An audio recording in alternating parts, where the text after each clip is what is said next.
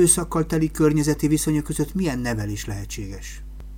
Herzog Máriával számos aktuális esemény kapcsán 2016. szeptemberében beszélgettünk.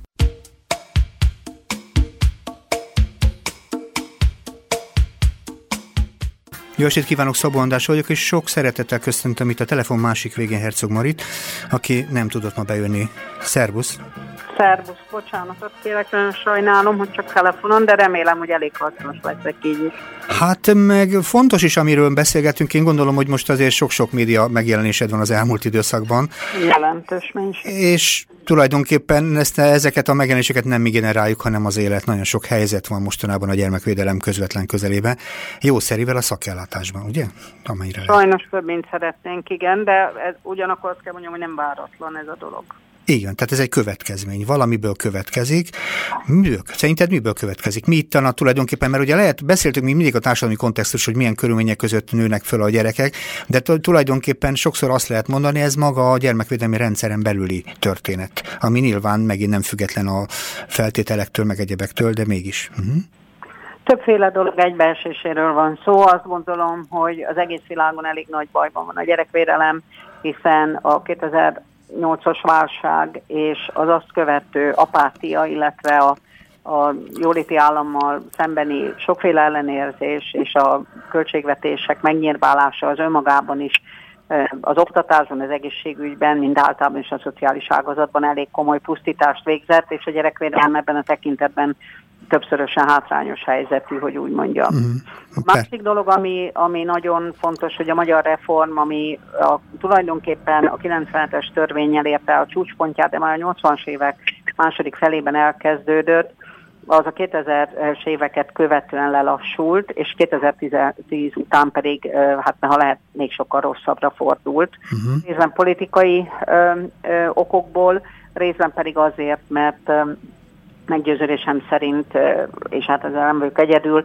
egy nagyon rossz koncepció alakult ki a centralizálás uh-huh. mániája, vagy hát tévhite, amelyik részben ahhoz vezetett, hogy az egyébként meglátásom szerint fontos módon decentralizált döntési szinteket visszavonták, így például a gyerekvédelmi intézményeket visszaállamosították, ami egy elég sajátos uh-huh sok más egyébbel együtt, ugye az iskolákkal és minden együtt, és ugyanakkor pedig a, a, a, az önkormányzatoktól az érdekeltségeket és a pénzt is elszivattyúzták, uh-huh. hát a, az ellátásoknak a nagyon jelentős romlásához vezetett, de megint mondanám, ez nem újdonság, hiszen ugyanezt látjuk az egészségügyben és az oktatásban.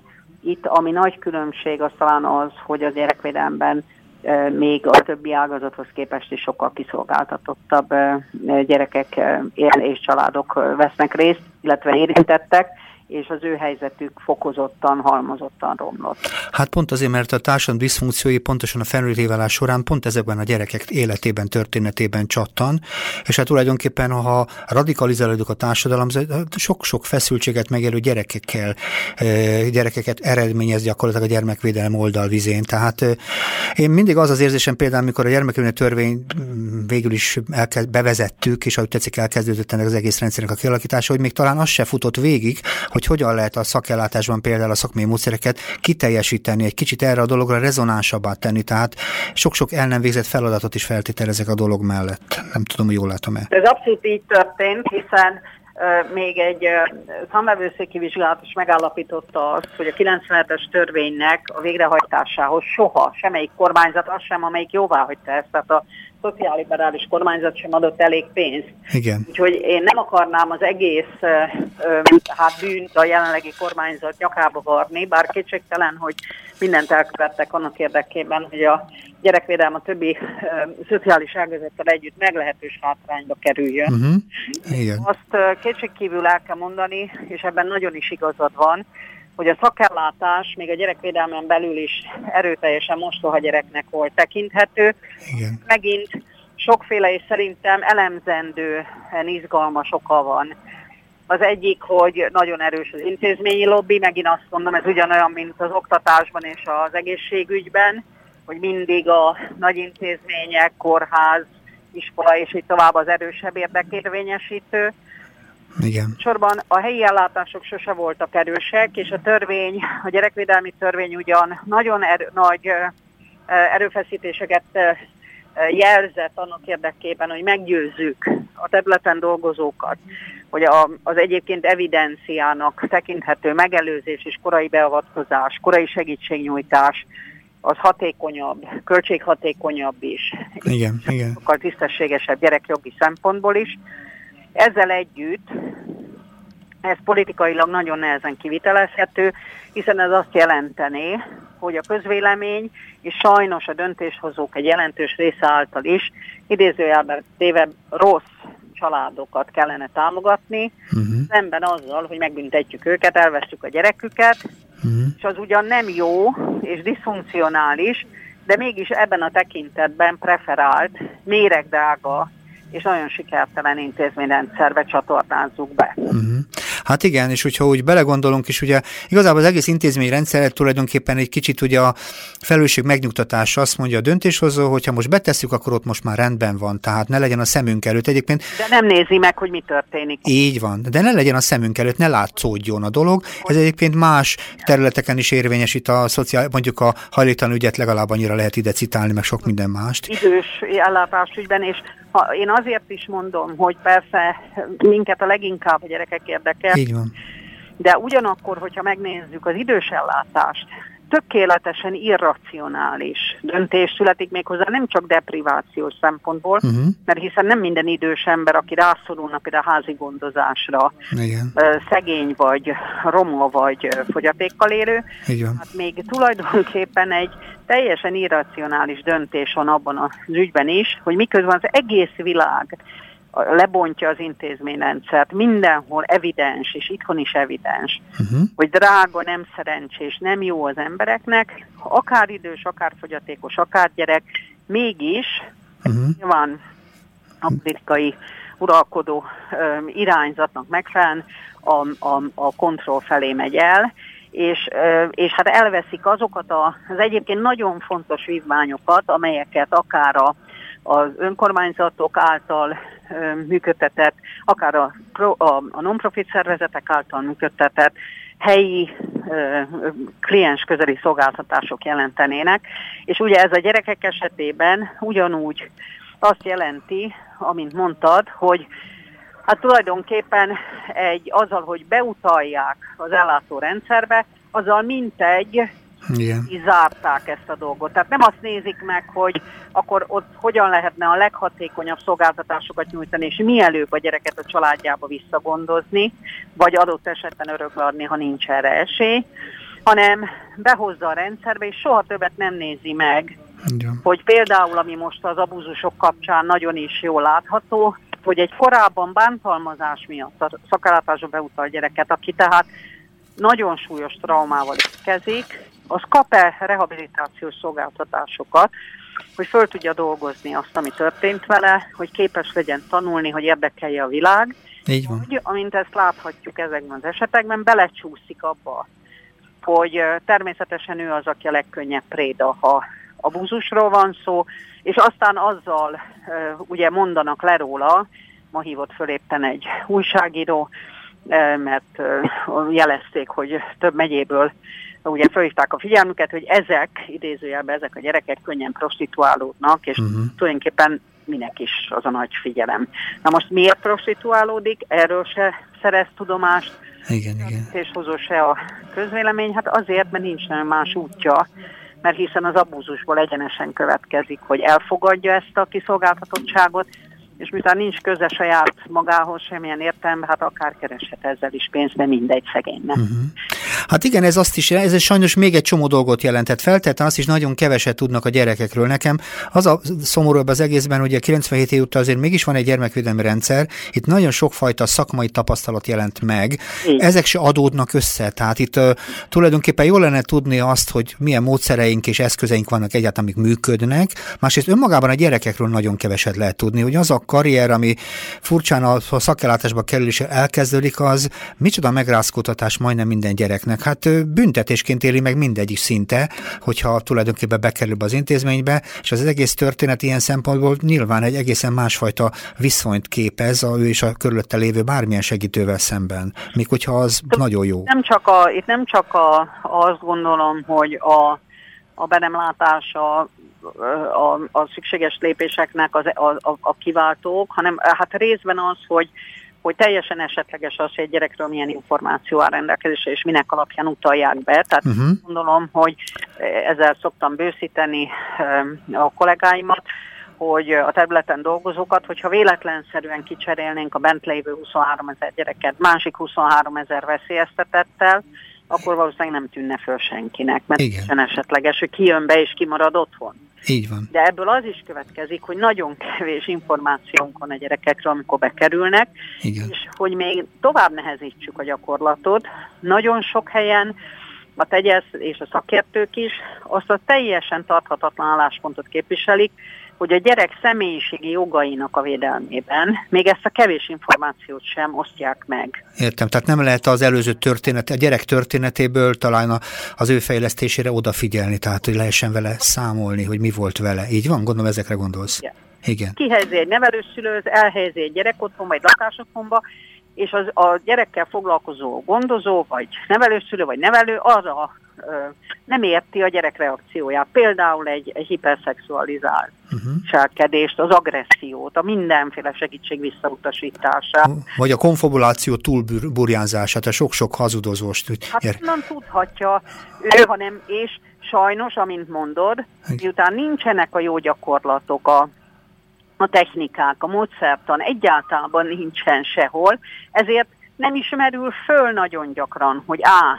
mögé kéne nézni, használni kéne a nem létező technikákat, hogy a gyerek helyzetét valamilyen módon explorálja, vagy, ami szintén tragikus, ugye, hogy nincs kihez fordulni, tehát az a kollega, aki tanácstalan adott esetben, hogy most ő hogy értékeljen jeleket, annak semmiféle szupervíziós és háttér szolgáltatási tere nincs, hát hogy azt tudnám mondani, hogy akkor összehívok erre egy, egy szakmai megbeszélést, összedugom a fejem a pszichológussal, azzal a kollégával, aki specializálódott erre, arra, amarra, uh-huh. mert szinte egyáltalán még a fővárosban is csak elvétve, de vidéken és kistelepülésen senki, senki, senki.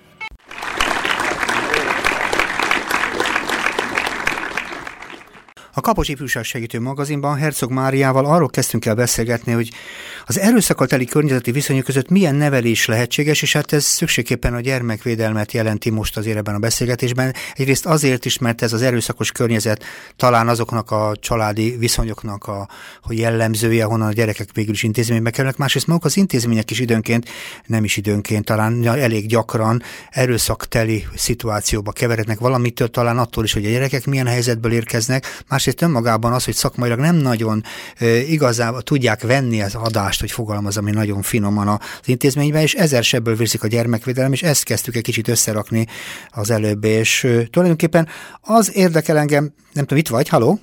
Persze, itt vagyok.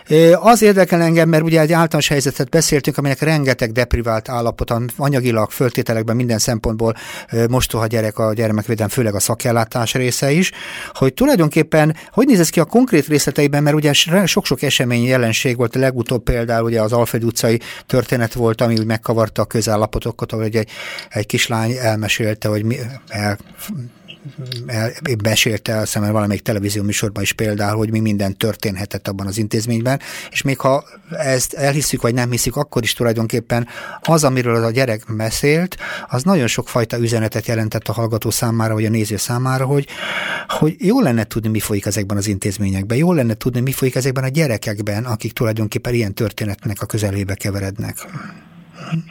Arról elég sok információnk van, noha ezeknek csak egy része bizonyítható, Igen. hogy az intézmények, mint általában az intézmények, azok az erőszak megágyaként működnek, nem feltétlen azért, mert az ott dolgozók nem akarnak jót, vagy nem szeretnének segíteni, Igen. mert ez az intézménynek a természete. Egyfelől ugye teljesen egyértelmű, hogyha összerakunk teljesen véletlenszerűen gyerekeket, akiknek különféle súlyos előtt története volt, és meglehetősen kiszolgáltatott állapotba érkeznek be az intézménybe eltérő korúak, élethelyzetűek, akkor ott eleve adott ugye az a dinamikai probléma, hogy hát mit Igen. fogunk kezdeni, hogy fogjuk összerázni ezt a csapatot ahhoz, hogy hogy, a, hogy mindenkinek inkább előnyére, mint hátrányára váljék ez a közösség. De sajnos, amint visszatérnék arra, amit mondtál, ugye ehhez nagyon rigorózus és jól kipróbált módszertani segítség kellene, ami azonban nincsen. Tehát a, az intézményekben dolgozók többsége nem rendelkezik olyan felkészültséggel, amelyik lehetőséget adna arra, hogy tervezetten, előre gondolkozva, és hát egy stratégiai koncepcióval egyéni, ugyanakkor az egyes gyerekre is figyelve valami hosszabb távú programot valósítsanak meg. Meglehetősen esetleges az, hogy mi történik. Én azt szoktam mondani, amiért persze nagyon sokan haragszanak, és nyilván joggal, hogy inkább a gyerekek tárolása történik meg ezekben az intézményekben. Ugye így van. Az Alföldi utca, anélkül, hogy a konkrét esetről beszélnénk, mert fogalmunk nincs, hogy mi történt és mi nem történt. Igen. Ezért abban a tekintetben még, ha lehet fokozottabban nehezített életterep és életkörülményeket biztosít a gyerekeknek, hogy ez egy befogadó otthon. Ugye ebből minden megyében van egy, korábban átmenti otthonnak hívtuk nem véletlenül, és azért hívják átmenti otthonnak, mert ez az az első beérkezési állomány, állomás, ahová a gyerekek, amikor a beutalták őket, ugye először kerülnek, uh-huh. és ennek az volna a funkciója, hogy 30 nap alatt kiderítse a dolgozó szakember csapat, a szakértőkkel együtt, hogy a, hogy a gyerekeket hová lehetne és kellene a legoptimálisabb módon elhelyezni, uh-huh. már beutalták a szakellátása rendszerébe. Na most először is azt gondolom, hogy ez önmagában egy meglehetősen téves koncepció, Uh-huh. Boldogabb országokban nincsen ilyen átmenti otthon, csak olyan nagyon sürgős um, krízis helyzetekre, amikor mondjuk kigyulladt a ház, vagy elgázolta a, a, a szülőt az autó, vagy a gyerek valami rettentes abúzuson esett át, és azonnal kell néhány órára vagy napra neki elhelyezést biztosítani. Uh-huh. Egyéb esetekben a beutalást tervezik, előrelátható, hát ha megnézzük hogy az évente 8-10 ezer gyerek, aki ugye kibe jön a rendszerből, hát annak a annak az előtörténetéből következne már, hogy veszélyeztetett azzal, hogy előbb-utóbb ki kell emelni a családjából. Tehát abszolút meg lehetne tervezni, uh-huh. hogy ez a kiemelés során hová kerül, és abban a nagyon kis számú esetben, amikor egy ilyen abszolút váratlan kiemelési szükséglet van, Megint azt mondom, boldogabb országokban, jobban felkészült rendszerekben vannak krízisnevelő szülők is. Itt olyan kis létszámú, két, négy, hat személyes kis csoport otthonok, lakásotthonok, ahol a gyerek ezt az egyébként legkritikusabb első időszakot el tudja tölteni. Uh-huh. Én azt gondolom, hogy aki nem a gyerekvédelembe jártas, annak komoly, hát hogy mondjam, szellemi energiabefektetés az, de azért belátható, hogy ha saját maga belehelyezkedik egy ilyen helyzetben, hogy egy súlyos krízisben el kell hagyni a lakását, el kell hagyni azt a környezetet, ahol addig élt és amit ismer, és vadidegen emberek között, felnőttek és gyerekek, ugye, mert a nevelők is, a szakértők is ismertlenek számára, azok a gyerekek is, akikkel együtt fogja tölteni az elkövetkező időszakot, miközben a, a technika, szóval, hogy mondjam, a, a, technikai része a dolgnak az inkább az, hogy megpróbálják őt valahogy ott addig tartani, ameddig el, döntés nem születik róla, de az a feldolgozási munka, traumafeldolgozás, segítségnyújtás, aminek hát ilyenkor értelemszerűen a, a legnagyobb volna jelentősége, az nagyon kevés esetben is nagyon limitáltan történik. Tehát lehetős azt lehet mondani, hogy önmagában az átmeneti bekerülés is trauma, egy nagyon-nagyon súlyos, in, trauma. súlyos trauma, amiben minden elszakad, ami eddig korábban volt, és, és ráadásul ugye nem kínál biztonságot, hogy most mi lesz vele, mert azt se fogja tudni, se.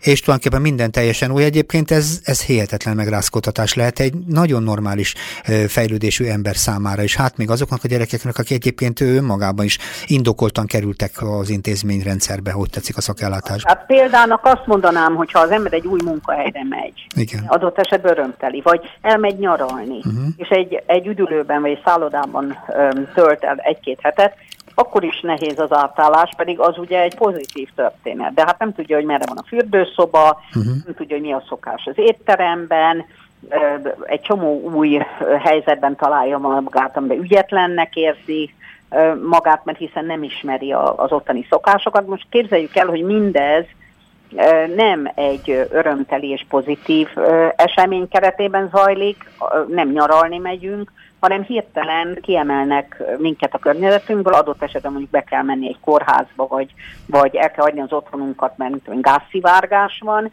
és tök totális bizonytalanságban vagyunk, hozzá kell tegyem, a dolog természetéből adóan nagyon sokszor ezek a gyerekek, az érintett gyerekek elveszítik az iskolájukat, vagy az óvodájukat is, hiszen nem a lakóhelyükhöz közel kerülnek elhelyezésre, mindenkit, akit ismernek, mert ugye a szüleik többnyire kiesnek, de kiesik a, a, a barát, kiesik a szomszéd, kiesik a közértes, tehát abszolút légüres térbe kerül, viszont egy csomó új ember van, aki elvárná, és ez is egy furcsa dolog, hogy anélkül, hogy ő aklimatizálódna, anélkül, hogy feldolgozná a történteket, már aznap tudja, hogy hogy kell viselkedni, és, visel, és viselkedjen is. Igen, és mellette vannak még hasonló sorsú fiúk, lányok, akiknek a története ugyanúgy őt azért talán lehúzza, vagy orientálja. Van. Van és az, ez együtt egy nagyon nagy, nagy sokkot jelent. Tehát nekem pont az a, az a kérdésem, hogy ebben az esetben mi lehet egy ilyen átmenetének egyáltalán a funkciója? Mert nekem az az érzésem, hogy itt a sokkal több nem lehet, mint szelidíteni a gyerekeket. Tehát, tehát Én azt gondolom, talán megölelni egy kicsit karba tartani. Hát jó lenne, de arra nagyon kevés kapacitáson, és ahhoz túl sok a gyerek, és túl kevés az ott dolgozó. Másodszorban pedig hát azért azzal is számolni kell, hogy itt hogy, hogy nagyon eltérőek a gyerekek, eltérő a személyes állapotuk, el, eltérő az életkoruk, eltérő a hátterük. Igen. És ezért értelemszerűen mondjuk még egy kollégiumhoz, vagy egy üdülési helyzethez, egy táborozáshoz képest is sokkal nagyobb kisülések és feszültségek vannak, hiszen nyilvánvalóan ezek a hozott traumák, a fel nem dolgozott sok, és így tovább, az olyan sokszor agressziót, vagy éppen depressziót, uh-huh. jelent, és hát ezek a csattanások, ezek elkerülhetetlenek, amit megint azt mondom, persze lehetne mederbe terelni, lehetne mindenféle módon pozitív irányba is eltéríteni, de ehhez lényegesen több idő, kapacitás, elkészült kollega kellene, és hát persze nagyon sok olyan technikának az ismerete, ami bevált, és amiről tudjuk, hogy csökkenteni tudja a feszültségeket, vagy kioldja ezeket az agressziókat, vagy hmm. az elkeseredést. Igen, itt ki is emelnék egy dolgot, ami arról szól, hogy önmagában trauma is, hogy egy rettetesen fontos feladata a szakemberek számára, hogy a traumával kapcsolatosan kaphasson segítséget valaki, hogy fel tudja dolgozni, de a trauma utáni idegfeszültségi zavarokról meg nagyon keveset tudunk. Tehát arról, hogy a trauma valamennyire, hogy visszahúzódik, hogy ne az hatása nem annyira jelentős a felszínen, esetben akkor is egy erős idegfeszültségi zavarok jellemezhetik az embereket. Na de például az, hogy a gyereknek nincs motiváció a tanulásra. Ez, ez ezzel jár. Akkor fordul elő az, hogy nagyon könnyen be lehet hűíteni akár drogfogyasztás, alkoholfogyasztás, Igen. gyógyszerbevétel, öngyilkossági kísérletek, és erre a rendszer nincsen valójában felkészülve, tehát abban a tekintetben végképp ugye kiszolgáltatott a gyerek is, de maga a rendszer is nagyon rossz állapotban van, uh-huh. hogy adekvát választ tudjon adni. Uh-huh. Részben megelőzni, felpróbáljon, részben pedig ne a gyerekre verje rá a balhét, hogyha valami ilyesmi következik hanem értse, hogy, hogy ez egy jelzés, ez egy, ez egy cry for help, mert ugye itt nyilvánvalóan ez egy segélykiáltás a gyerek részéről. Ugye az átmeneti otthonokból tulajdonképpen a gyerekek két irányba mehetnek, ugye ha idősebbek, akkor kettő lehet, a, a, mehetnek egy nevelőszülőhöz, vagy pedig egy intézménybe kerülhetnek, és 12 év alatt, ha jól emlékszem, ott csak nevelőszülőhöz lehet kerülni, ugye ez a... Elvileg. Tessék, elvileg. De erre nincs sajnos a rendszer felkészülve. Még mehetnének haza is, mert azért azt nem egyszer tapasztaljuk, hogy a beutalásoknak nincsen indokoltsága, tehát uh-huh. a gyerekvédelmi lembe dolgozó szakemberek mernének beszélni, de nem nagyon mernek, mert az utóbbi években nem, nem adatot meg nekik ez a lehetőség a pedagógusokhoz és másokhoz hasonlóan. Ha el tudnák mondani, akkor elmondanák, hogy annak ellenére, hogy a gyerekvédelmi törvény egyértelműen tiltja, explicit módon tiltja az anyagi okból való kiemelést, a beutalásoknak egy nagyon-nagyon jelentős része. Az én korábbi kutatásaim szerint még ez 10 évvel 35 százalékot, ami szintén már akkor is vérlázító volt, de azt gondolom már ez tovább fokozódott, és enyhült is a gátlásosság a, a gyámhivataloknak, illetve a döntéshozóknak.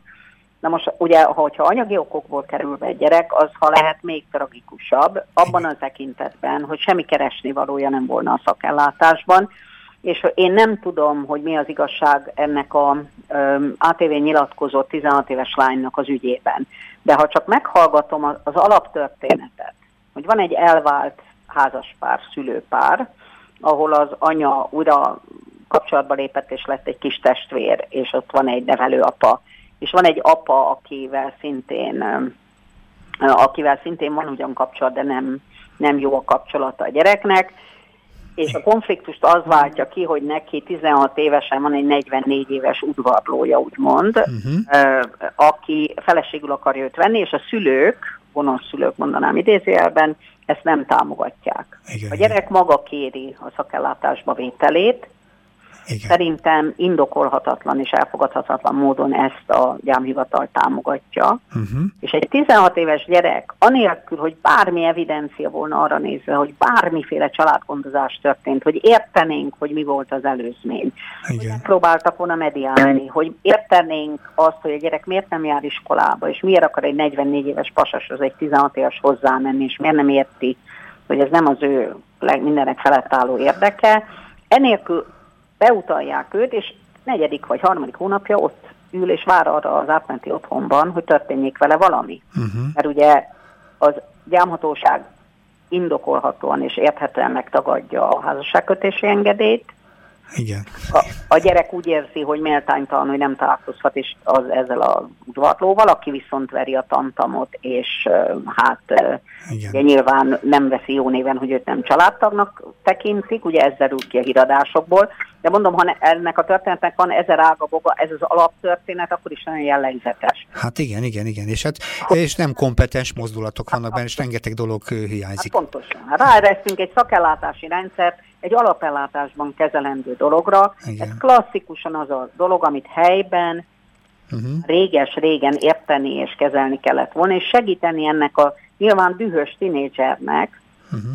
Hogy azokat az indulatait, amik nyilván jogosan is a szülei ellen irányulnak, és az az érthető vágy, uh-huh. hogy őt majd megmentse egy ilyen érett személyiség, hogy ez nem feltétlenül az, amire neki szüksége van, de hogy a szakellátásra a legkevésbé volt szüksége, abban egészen biztos uh-huh. vagyok.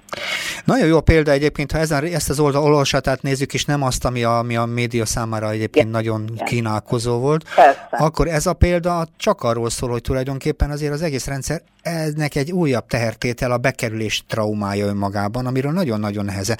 Itt a, gondolom ez a lány is rosszul éli meg, tehát abszolút büntetésként éli meg ezt a fajta szituációt. Hát egy persze, és a korlátozás, mert ő azt hitte, nyilván, mint hogy nagyon sok tizenéves gyerek, hogyha bekerül az ellátórendszerbe, akkor kevesebb kontroll lesz, és például a szülői szigor, ami elől úgymond menekül, igen. és amit aztán nagyon sokszor a szülő ellen fordítanak, holott egyáltalán nem biztos, hogy egy szülői korlátozás az éppen a gyerek ellenében történik. Utána meglepődik, hogy valójában hát még az ellátórendszer sem fogja ugye őt a szabadság minden hát firmával kibontakoztatni. Notabene egy nem olyan régi, egy évvel ezelőtti kutatásunk, egy EU-s kutatásunk során fókuszcsoportos interjúkat csináltunk tizenéves az átmenti otthonban élőkkel. Igen. Például nagyon világosan elmondták, hogy nem akarnának nevelőszülőhöz kerülni, mert ott még sokkal szigorúbbak, mint a vérszerinti családjukban. Uh-huh. Tehát ők inkább egy olyan lehetőséget preferálnak, amikor kibejárhatnának az intézményből, és nagyon rossz néven veszik, ha ezt nem tehetik. Uh-huh. Ennek a lánynak is ez volt az alapproblémája, ugye, hogy nem annyi kimenőt kapott, és akkor, amikor ő akart, magyarán ugyanolyan szülői autoritással találta magát szembe, mint otthon, ami elől elmenekült. Hát igen, csak ugye ez nagyon nehéz mondjuk egy hallgató számára, hogy megérteni, hogy tulajdonképpen minden nevelési szándék, még a korlátozás, ugye a nevelés sajnos sok esetben a korlátozásokat jelent, az nem mindegy, hogy kitől kapom. Nem, nem. És mondjuk abban a helyzetben, ha egyébként a gyerekek védekező helyzetben vannak, mert azért, hogyha pontosítjuk a dolgot, a gyerekek diszpozíciója a világgal szemben egy védekező diszpozíció. Mindenki, aki odaszól nekik, az mindenképpen szembeszól velük. Tehát nem érthetik nagyon könnyen azt meg, hogy a korlátozás vagy az orientálás, tök mindegy, hogy mit használunk, az tulajdonképpen az ő érdekeiket szolgálja. Tehát itt valószínű, egyébként az is vizsgálandó például az intézetekből milyen gyakran mennek el, szöknek ki a gyerekek például. Nagyon gyakran. És pontosan ugyanezért, mert hogy a... a... Hogy ugyanakkor a 80-90 százaléka hazaszökik. Igen, igen, igen. Hazaszokik, és... Kes, mert ugye, mert ugye, és aztán megint el, mert ugye sehol se jó. De hát ez a tizenéveseknek a a természetrajzához is hozzátartozik, és ezért is volna fontos finomítani a rendszer, tehát hogy értsem, hogy mi a bántalmazás, mi az elhanyagolás, mi az, amikor a gyereknek valóban kárt okoz az, hogy otthon van, és mikor teszek még több kárt azzal, hogy behozom őt a szakellátás rendszerébe az az illúzióval, hogy a szülei vacakok, és nem, nem tudtak megfelelni a feladatoknak, ahelyett, hogy a szülőt támogatnám abba, hogy kibírja a kamaszkort, és a kamasz gyereket meg abba, hogy kibírja a családját.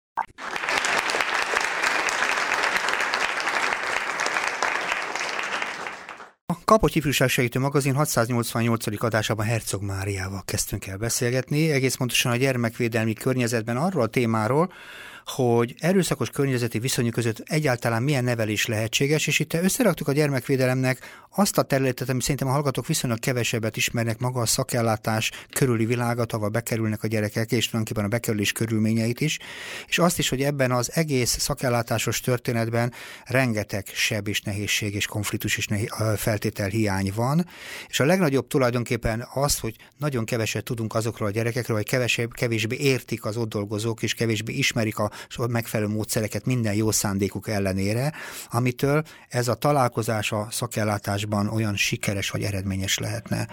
És hát arról kezdtünk beszélgetni, hogy mi történik azokkal a gyerekekkel, akik ilyen módon, ha úgy tetszik, rossz döntés alapján bekerülnek, és akkor hol a szülőkkel, hol az intézettel szemben próbálnak föllázadni és szöknek, mert ugyanolyan törekvéseik vannak, mint minden normális gyereknek, hogy keresik a helyüket ebben a világban. Mm és ez, ahogy keresik a helyüket a világban, egy védekező helyzetből mindenképpen csak egy olyan off helyzetbe, szembehelyező helyzetbe sodorja őket, és könnyen, hogy is mondjam, csökken a mentális védelmük a kriminális hatások ellen, hogy fogalmazom finoman, ugye? Tehát a krimi- kriminalitás az nagyon könnyen megjelenik, a gyors győzelmek, gyors sikerek, és hát tulajdonképpen ebben az egész dologban egy nagyon nehéz és furcsa karrier indul ezeknek a gyerekeknek az életében, és nagyon jó lenne érteni hozzá.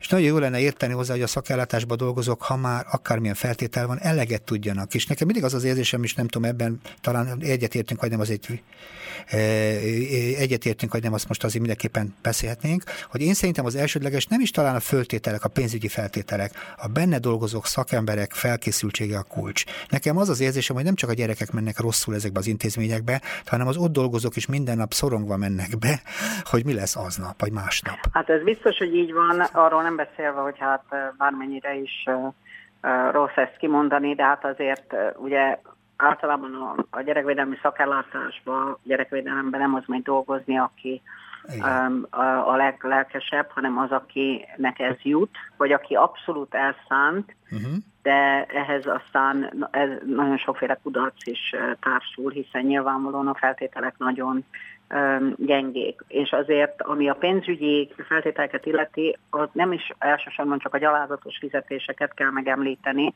bár arról se tudunk eleget beszélni, hanem azt a tényt is, hogy a gyerekvédelmi lemben dolgozó szakemberek mögött nincsen szolgáltatási háttér. Uh-huh. Tehát se a gyerek, se a család, se a szakember nem kap megfelelő szakmai támogatást, és teljesen nyilvánvaló, hogyha nevelőszülőről, gyerekotthoni nevelőről, speciális intézményben dolgozóról, javító nyilvánvalóan pszichológusok, pszichiáterek rettenetesen hiányoznak, ugye nagyon-nagyon szerény számban állnak rendelkezésre, és az ő specializáltságuk is nagyon gyenge. Csak mondanám, hogy például itt a szexuális abúzussal kapcsolatosan állandóan felmerül az a rettenetes tapasztalat, hogy még ha van is pszichológus, pszichiáter, a legtöbb esetben nem érzi magát kompetensnek uh-huh. szexuális abúzus feltárására vagy kezelésére, mert úgy ítélik meg, nyilván joggal, hogy ez egy nagyon speciális terület, amire specializálódni kell, és ez külföldön meg is történik. És csak példaként mondanám, bár az nem szakellátási példának tűnik, hogy a Sziget-Szent Miklósi ügyben, ahol ugye az volt a vélelem, hogy azért kellett nevelőszülőkhöz fejezni egy egész testvérsort, ugye, sok több gyerekről beszéltünk, hat vagy hét gyerekről, mert felmerült a súlyos bántalmazás elhanyagolás, azt bizonyítani is lehetett, de felmerült egy fél évvel később, amikor a gyerekek úgy tűnik megnyíltak a nevelőszülőknek, hogy súlyos szexuális bántalmazás érte őket. Na most négy darab pszichiátriai szakvélemény áll rendelkezésére a bíróságnak, és ezek alapvetően ellentmondanak egymásnak. Uh-huh. És ugye most a, visszautalták, ugye mert az elsőfokú ítélet az meglehetősen sajátosan sikerült, ezért most ugye új, hát újabb kör fog következni ebben az ügyben, de ez nagyon jól mutatja, hogy nincsenek speciálisan felkészült szakemberek, és még aki magát szakembernek tekinti, az sem feltétlenül tud konszenzusra jutni a másikkal. Másik kérdés, hogy nem is látom, hogy egyeztetnének, inkább azt látom, hogy egymás ellenében uh-huh. foglalnak sokszor állást, és nincs közös platform, vagy közös nyelv. Hát talán azért is, mert nem csak a szakemberek, hanem talán a történetek sem ugyanazok. Tehát feltehetően, amikor valaki megnyílik, akkor szokott törülni a szakember, mert elkezd beszélni a gyerek.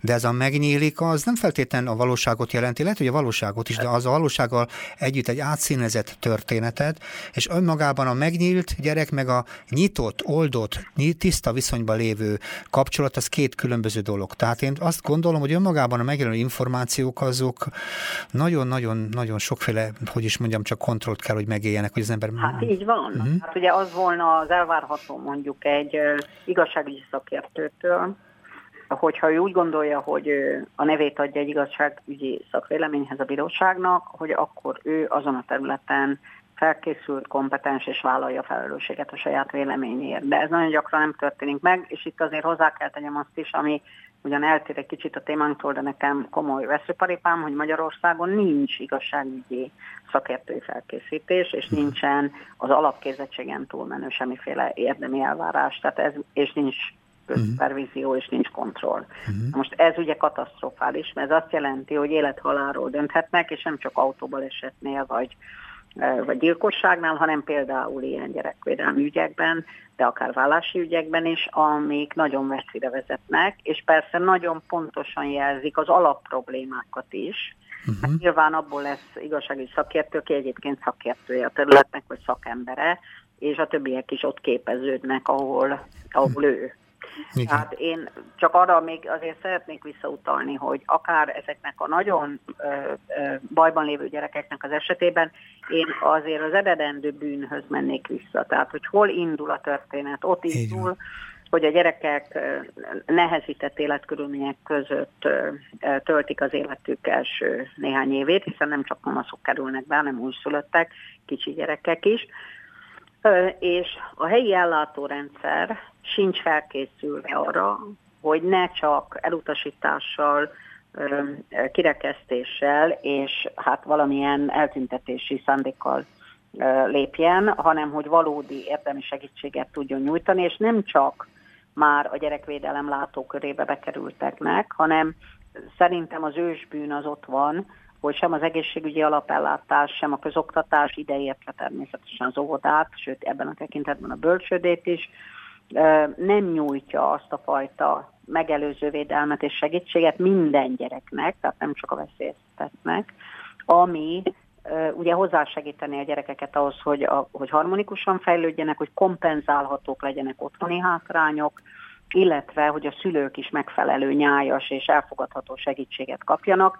Ez volna ugyanis az a, az a ugye, feltétel, ami jelentősen lecsökkenthetné a beutalások számát, uh-huh. az állam gondoskodásába, de egy, egy, egyértelmű lenne az is, hogy a te, azoknak a gyerekeknek a teljesítménye, akik egyébként nem kerülnek be, mert még a szeme elé se kerülnek a rendszernek, olyan mértékben elhanyagoltak a rendszer által is, hogy azoknak is esélyt adjunk. Én úgy látom, hogy a legnagyobb uh-huh. tragédia ezen a területen történik, hiszen gyerekek tíz, hanem százezrei esnek ki mindenféle módon a, a szakemberek figyelméből, ha, ha valaha beleestek egyáltalában, és az, hogy 23 ezer gyerek bent van a szakellátási rendszerben, ugye leánykori nevén állami gondozásban, mm. abban a tekintetben biztos, hogy a jéghegy csúcsa, hogy mint mondtam, esetleges, hogy kikerül be. Tehát legalább annyira fontos lenne tudnunk, hogy kik azok, akik otthon senyvednek, uh-huh. semmiféle segítséget nem kapnak, és ugyanúgy kiesnek az iskolából, és ugyanúgy szöknek, és ugyanúgy um, uh, ugye szükségük volna simogatásra, kedvességre, szeretetre, kompetens és megbízható felnőttektől, lehetőség szerint a szüleiktől. Egyszer valamikor nagyon régen Amerikába járva találkoztam ennek a problémának egy ottani olvasatása, egy, egyfajta megoldásával. Ez pedig egy parenting nevezetű program, ami arról szólt, hogy minden egyes ilyen problémás gyerek környezetében, sőt még azon kívül is a család életre felkészítő programokat próbáltak minél szélesebb körbe terjeszteni. És ez a család életre felkészítés ez nem feltétlenül a problémákról szól, hanem talán arról, hogy hogyan tudunk egymással élni, együtt élni gyerekkel, mert önmagában az is egy nagy megrázkodtatás fiatal emberek számára, hogy hirtelen megjelenik a gyerek. És a gyerek önmagában alkalmazkodásra készteti őket. Sokszor egyébként családi konfliktusokat generál csak az, hogy hirtelen alkalmazkodni kell egy picihez, aki, akit nem lehet lecsavarni, mikor, mikor éppen olvasni akarok valamit, vagy akarok valamit csinálni, mert a gyerek ordít. És ugye ez a fajta alkalmazkodás, az önmagában már, már generál egy csomó konfliktust. Nagyon sok embernek meg kellene ebben az időkben is kapni azokat a segítségeket, lehetőségeket, amitől mondom, meg lehet előzni csomó történetet. Gondolom ezzel egyetértünk. Hát abszolút egyetértek. Itt két megjegyzésem van. Az egyik az az, hogy, hogy sajnálatos módon az egyáltalán nem elfogadott a, a szélesebb közvéleményben, noha a saját élménye is lehetne a legtöbb embernek erről, hogy nem születünk szülőnek és jó szülőnek, tehát hogy ehhez biztos, hogy kellene valamiféle támpontokat adni, uh-huh. ráadásul folyamatosan kéne tanulnunk, mert a szülőség is változik, és a, a mi szükségleteink is, meg a gyerekeink szükségletei is meglehetős ütemben változnak. Igen. A másik dolog azonban az, és ez a mondjuk kevésbé vidám dolog, bár az előző se nagyon tréfás, hogy az UNICEF Innocenti Kutatóközpontjával készítettünk két évvel ezelőtt egy nagy átfogó vizsgálatot arról, hogy a világban milyen ilyen szülőség, parenting, szülőség támogató programok vannak, és hogy ezek mennyire hatékonyak, sőt, a Eurofund, az Európai Uniónak a kutatóintézete is pár évvel korábban csinált egy ugyanilyet, amiben szintén volt szerencsém részt venni, és az a szomorú ö, tapasztalat van, hogy meglehetősen ö, keveset tudunk arról, hogy mi működik és mi nem. Uh-huh. Tehát, hogy melyek a jó és hatékony szülőségi programok. És a másik dolog, hogy a legtöbb szülő stigmaként éli meg, ha egy ilyen meghívják, leszámítva a nagyon tudatos, nagyon felkészült, magasabban kvalifikált, felső középosztálybeli vagy értelmiségi családokat, akik kifejezetten keresik erre a lehetőséget, mert nekik az önbizalmuk és az önértékelésük ben nincsen az a gát, hogy akkor őket le fogják nézni, vagy hülyének nézni. És erős a felelős, felelősségérzetük ugyan. Hát és nagyon erős a kíváncsiság és a felelősségérzet, de itt is kell persze egy záróját nyitnom, kivéve azokat a szülőket, akik a legnagyobb hülyeségeket követik el, és aztán nem értik, hogy a gyerekeik miért Igen. csinálják azt, amit. Tehát, hogy itt ugyanaz a probléma, mint általában, hogy aki nagyon elkötelezett, szeretne megérteni dolgokat, és érzi a saját hát gyengébb pontjait, az önmagától is szívesen elmegy ide, de nyilván neki van a legkevesebb szükség erre, és az egy számomra egyébként szakmailag is egy nagyon komoly aggály, hogy kötelezzek-e bárkit ilyesmire, mert ha kötelezem, akkor nem lesz benne köszönet. Uh-huh. Ezért gondolom azt, hogy a biztos kezdett program, amit Magyarországra hoztunk, ugye 2004-től kezdett el működni, és ami nagyon sokfajta részben norvég alapos, mondanám nagyon félve, de EU-s támogatást is kapott. A biztos kezdett program, amelyik arról szól, hogy hogy lehet a szülőt és a kicsi gyereket együtt me, ö, örömmel látni egy olyan erre a célra létrehozott központban, vagy ilyen gyerekházban, ahol nyugodtan önfeledten tölthet együtt egy pár órát, senki nem fogja őt tanítani, és nem fogja azt a stigmát, hogy bélyeget ráütni, hogy ő neki szülői továbbképzésre van szüksége, de ahol mindent meghallhat, megtapasztalhat, megláthat arról, hogy a gyereknek mik a fejlődési szükségletei, találkozhat más szülőkkel, uh-huh. együtt játszhatnak, együtt uzsonnázhatnak, de van ott szakember is, akitől kérdezni tud, és orientálhatják, de nem akarnak rajta erőszakot venni, és nem akarják azt a képzetet kelteni, hogy ő nem elég jó szülő, és ezért neki tanulnia kell valamit. Hihetetlen fontos program ez egyébként, hogyha ennek a mostani hm. témánknak a, az elejére harakjuk ezt. Egyébként pont azért is, mert ugye arról beszéltünk, hogy erőszakos környezetben másként, eh, vagy igazából nevelés mennyire két, kétséges és mennyire lehetetlen. Tudni, az ilyen erőszakos helyzetekben nagyon fontos, hogy azok a képességek eh, elnyomódnak, amik az ő személyiségük értéke és izgalmas, hanem védekezni kényszerül. És azok a képességei jönnek elő, ami az én védőmechanizmus, ami próbál valamilyen módon túlélni, túl akar élni azokat a viszonyokat, akár 5-6-10 éven keresztül egy gyerek, amitől nem úgy fejlődik, ahogy kéne. És igen fontos lenne fölfedezni, hogy azok a képességek ugyanakkor, amik szunnyadnak, azok nagyon-nagyon izgalmas és értékes képességek, ez csak olyan közegben fejleszthető, ahol nem kell védekezni a gyerekeknek.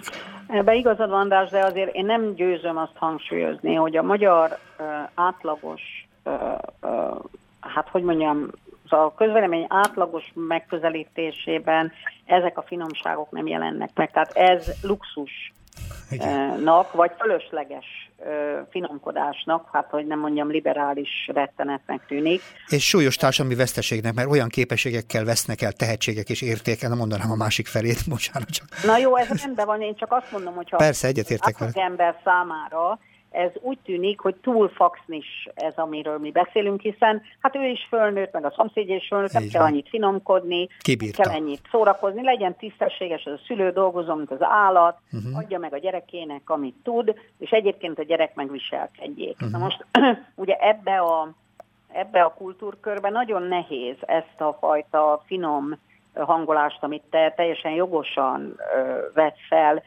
belevinni, mert én mindig ezzel ugye próbálok érvelni, és ez nem egy vidám dolog, mond, elmondtam már neked is egy más, más műsorokban is, hogy az a felnőtt ember, aki a saját jogait ne, nem gondolja érvényesíthetőnek, aki a saját életminőségét nem tartja nagyon sokra, és aki úgy gondolja, hogy hogy hát az egész ő nem olyan fontos, meg uh-huh. a mhm. másik az meg különösen nem olyan fontos, uh-huh. annak attól nagyon nehéz azt elvárni, hogy a gyerekek szükségleteit, a gyerekek jogait, a másik ember nek a, a tisztelete való jogát azt respektálni legyen képes. Tehát először ebben kellene lépnünk, Igen. és ahhoz kell, hogy mondjam, hogy a jelenlegi ö, környezet, amiben élünk, és ez nem csak magyar közhangulat, de Magyarországon ez fokozottan igaz, ez abszolút ellene dolgozik ennek. Hát pedig, dolgozik. Hát pedig ez a kulcs, ez az irány, ez lenne az izgalmas, és akkor nem a napi, napi ilyen horrorokkal lehetnek foglalkozni, hanem pont azokkal, amitől ez a dolog építkezik, és a mindenki örömére. Na de ehhez az kellene, hogy örömelvű legyen, hogy arról legyen szó, hogy mindenkinek jó ahhoz, hogy jól érezze magát a bőrében, hogy egymást kellene támogatnunk abban, hogy ez megvalósítható legyen, uh-huh. hogy nem a senyvedés és, a, és az önsajnálat az egyetlen, vagy a betegségbe menekülés, vagy éppen a mindenféle pótszerek használata az, ami az élet elviselt, tehát elviselhetővé teszi, hanem, hanem azok az egyébként 800 milliószor elmondott és hát nonsensnek tűnő ügyek, hogy, hogy a pillanat örömét, hogy meg kéne élni a hétköznapokat, hogy öröm, örömtelének kéne lenni a tevékenységek nagy részének, és ez persze nem azt jelenti, hogy bagatelizálom a nehézségeket, vagy hogy, vagy hogy mindenkit ugye ilyen mosolygásra vagy vigyorgásra akarnék kényszeríteni, hanem hogy egyszerűen legyen neki fontos a saját élete, a saját ideje, a saját életminősége, és attól lesz a gyerekeknek is jobb, mert nyilván, és ez visszavezet egyébként a szakemberekhez is, meg a gyerekekkel foglalkozókhoz, hogyha ők maguk úgy érzik, hogy az életük az, az nagyon rossz mederben folyik, hogy, hogy, hogy vigaszágon vannak, hogy nem azt csinálják, amit szeretnének, vagy sikertelennek érzik ott magukat, akkor ez ért, érthető módon nagyon erőteljesen visszahat a gyerekekre, és ezek a gyerekek ráadásul fokozottan kiszolgáltatottak, és nincs más, aki uh, ugye ezt oldaná tudná ezt a feszültséget, akkor ez nyilván agressziót vált ki még fokozottabban. Jó. És azért ezt mondanám, hogy ez persze az iskolákra is nagyon erőteljesen igaz, tehát ez De kell állami gondozásba kerülni. Sajnos kifutottunk az időben, iszony izgalmas, amit mondtál, és pont építkeztünk tovább, de szerintem ezt folytatnunk kéne legközelebb. Nagyon szépen köszönöm. És remélem, hogy akkor személyes. Így van, és köszönöm szépen, hogy beszélgettünk.